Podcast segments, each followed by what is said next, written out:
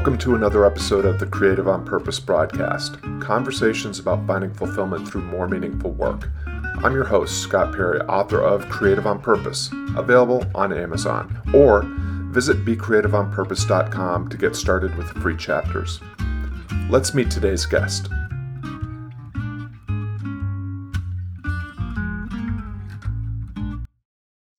Lana Camille, welcome to the broadcast. Please introduce yourself and share a project you're currently working on or excited about. Hi, Scott. It's great to be here. Very excited. So, my name is Lana Camille, as you introduced, and I am a college professor. I am a drug information pharmacist and an herbalist. I'm also a founder of Wellness Insider Network. This is a new podcast that I started in November of last year, and this is the project that I'm probably most excited about. So the podcast is uh, uh, is created for college students and young professionals, those that are interested how to live a more resilient and stress-free life with the use of herbs and foods and self-care techniques. Fantastic. So I, you just said one of my new favorite words, resilience. Yes. Um, and I know that um, this this project. So this project lives online as a podcast on iTunes and elsewhere. It is. Um, you have a Facebook page by yep. that name. Uh, is there a website where people can also track track down information? Sure. Uh, Wellness Insider Network brings you to a landing page where you can see all the episodes for the uh, podcast. Um, and uh, you are correct. There is a group on Facebook where it's a community for the podcast and for the Wellness Insider Network in general.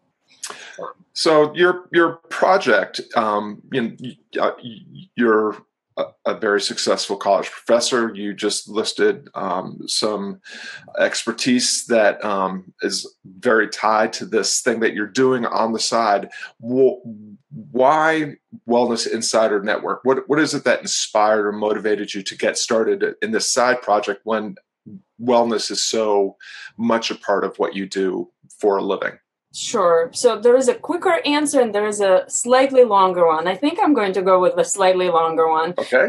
Um, when I came here, when I immigrated to the United States, I was 16 years old and I was making a decision. I was deciding what I want to do for living and, you know, what career to pursue. And uh, the environment, everything around me was so very different. 16 year old, really, new uh, society, new people, new culture, everything was very different. Um, I ended up going to pharmacy school, pharmacy college, and I, I really liked what I was studying. But I remember vividly this one day at the end of August before I went to school for my second year of pharmacy school. I was sobbing. I was sobbing uncontrollably, and I couldn't figure out what's really what was going on. And uh, my parents couldn't answer what's happening either. Um, later, I figured out and I understood that I was very much overwhelmed. I was overwhelmed and I was very anxious about going back to school. And um, it took me a few years to kind of to process the feelings and really understand that anxiety and the sense of uh, overwhelm is something that I struggle with in my own life. Um, if we fast forward a few years, um, later, um, maybe five or six years down the road, I did my schooling and I became a pharmacy faculty member. And I started looking at the students that I was teaching now, and I started noticing very, very similar trends that my students were overwhelmed. My students, some of them were depressed. Many were experiencing a lot of stress. Many were complaining about digestive issues, skin problems, variety of different things. And so I started digging into li- literature and I started recognizing that this is a pretty prevalent pro- problem. And you mentioned resilience, and this is indeed a very big concept right now that is coming up um, more and more because um, millennials, the generation that right now is in colleges and schools, um, this is something that they are really learning more about and trying to become more resilient and older uh, people doing this as well. And so three years ago i started a personal blog where i was writing about these things and um, about six months ago, someone, a friend of ours, Lisa Gaida, interviewed me on her podcast. And that was kind of the inspiration. It took me to this idea that in my own teaching, what I love to do the most is bring a variety of different experts and guests and really connect my students to all these people and create this amazing network of supportive network that they can uh, learn from and they, they can fall back on. And so I said, why am I not doing this in my own life? And so this is how Wellness Insider Network was born. So that's kind of the answer for you. Did it work? yes it, it, definitely works and it brings in uh, another um, another thing that i would love to talk about and so uh, i mean i really appreciated you sharing the, this you know what kind of brought you in at, at this idea that you know something that you love to do at the same time was creating anxiety in your life. And um, you, you and in all of our lives, regardless of whether we're millennials or old farts like me, we have we have stress, we have stressors, we have obstacles, we have misfortunes, we have challenges that we face because so everything outside of our own you know perception and and what we decide to do next is outside of our control.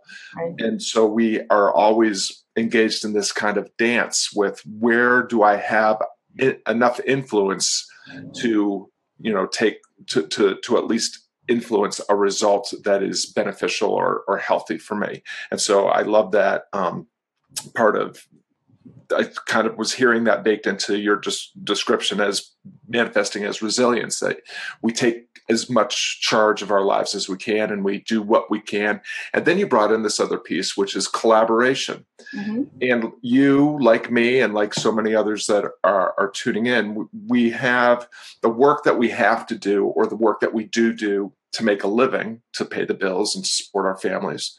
And then we have these things that we do on the side that whether we call them a passion project or a side hustle or they're um, endeavors that we hope to turn into enterprises that become more full time.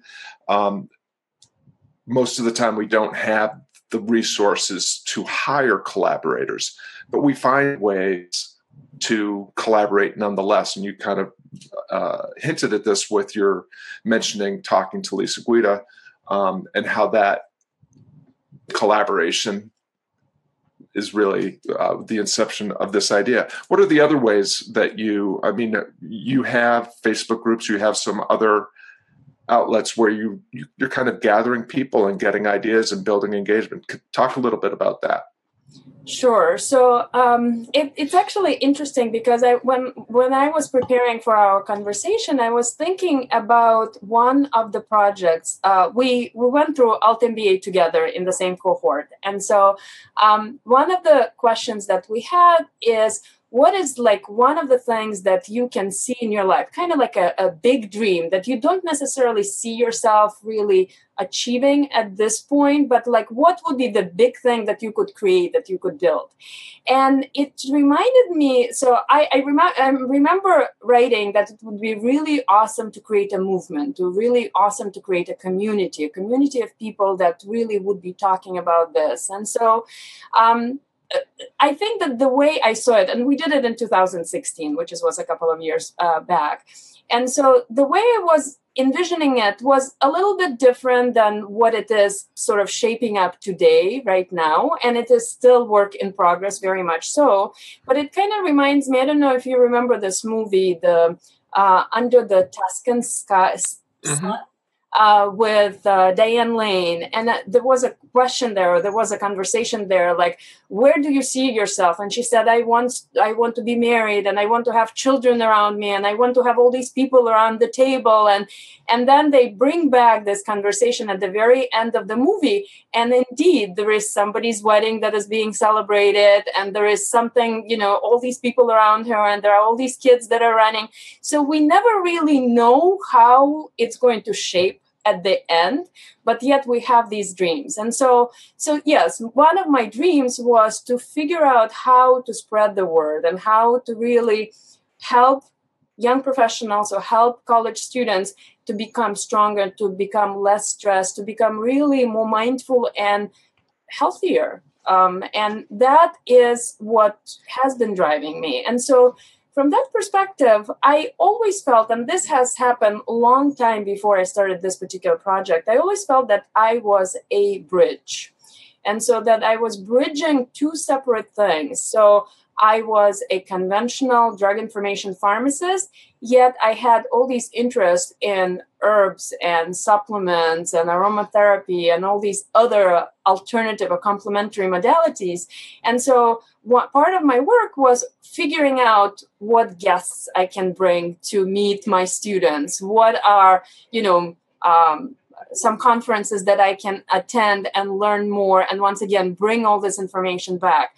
And so, realizing that a lot of this bridging exists in many different areas of your life it was a very important experience for me. And so recognizing that a lot of people that i actually talk to serve as bridges for different communities as well. So you might meet them in one place but they are ultimately bringing the knowledge and wisdom that they have acquired somewhere else and making the experience richer for you and for everybody else I love it. So there's I, have got three pins I stuck in, and so we're we're going to see if we can uh, take take the time we have left to unpack each of them just a little bit. So the first is you you mentioned um, you, you know it was kind of like talking about manifesting and kind of thinking more expansively. Mm-hmm. Um, I'm going through the, the marketing seminar right now, which is a, another program created by Seth Godin.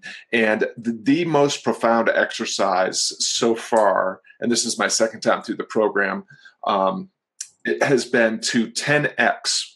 Uh, it, the, the, the challenge is what if you had to you had to charge 10 times as much as you currently charge and so for me i, I initially was thinking well i have a $10 ebook if I had to charge $100 and you start thinking about features and benefits, like, well, I would have to include an online course and maybe a coaching session. And, but it's the exercise is really trying to push you to think outside of features and benefits and what, what greater more functional and emotional needs could you serve in the people that you seek to serve what how, how could 10xing your project 100x the benefit for the people that you're trying to help. And it's amazing just you know for our viewers uh, you know the power that this that type of exercise or that type of thinking. If you stop looking at the the small picture and you zoom way out and imagine you know what happens if what you're man- seeking to manifest comes true or maybe even comes true 10 times over what does that do? And then that's what enabled me to start thinking more and more about um, collaborations. And then you, th- this next part I want you to speak to because it is a common theme amongst almost all the guests here, uh, especially those of us that come out of alt MBA. We come out of alt MBA transformed in one way, shape, or form. We realize that what we are doing now is you know we we enter alt mba realizing that we're enough. Maybe some of us even think we're more than enough but you come out of alt mba alt mba feeling like i'm not even close to enough. And so um you, but we're not we don't have a clear sight line as to what's next or what you know what we should be working on. So we we thrash our way to clarity. Does that make sense? Mm-hmm is that a, is was that kind of your experience? I mean, you know, for for instance, your project post alt MBA, one of them was um, the publicate the medium publication. It's our turn, or it's it's your turn.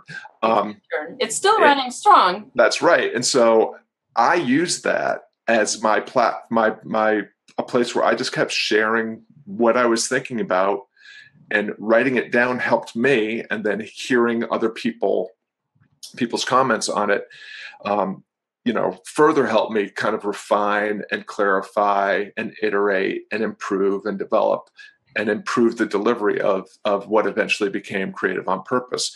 So talk a little bit about that that thrashing process and if you have any tips or techniques for how people can compress the the, the thrashing phase that, that that's good too actually as you were talking about several things there a few few ideas came to mind one of them is right after i completed alt mba i came across one of the one of our um, uh, friends uh, recommended checking out Peter Diamandis or Diamandis. Uh, mm-hmm. Uh, you might know about him. And so one of the things that he's talking about is that idea of 10x and figuring out where you are today and how you're going to bring enormous value to others. And so one of concept that he really uses quite a bit is massive transformative purpose.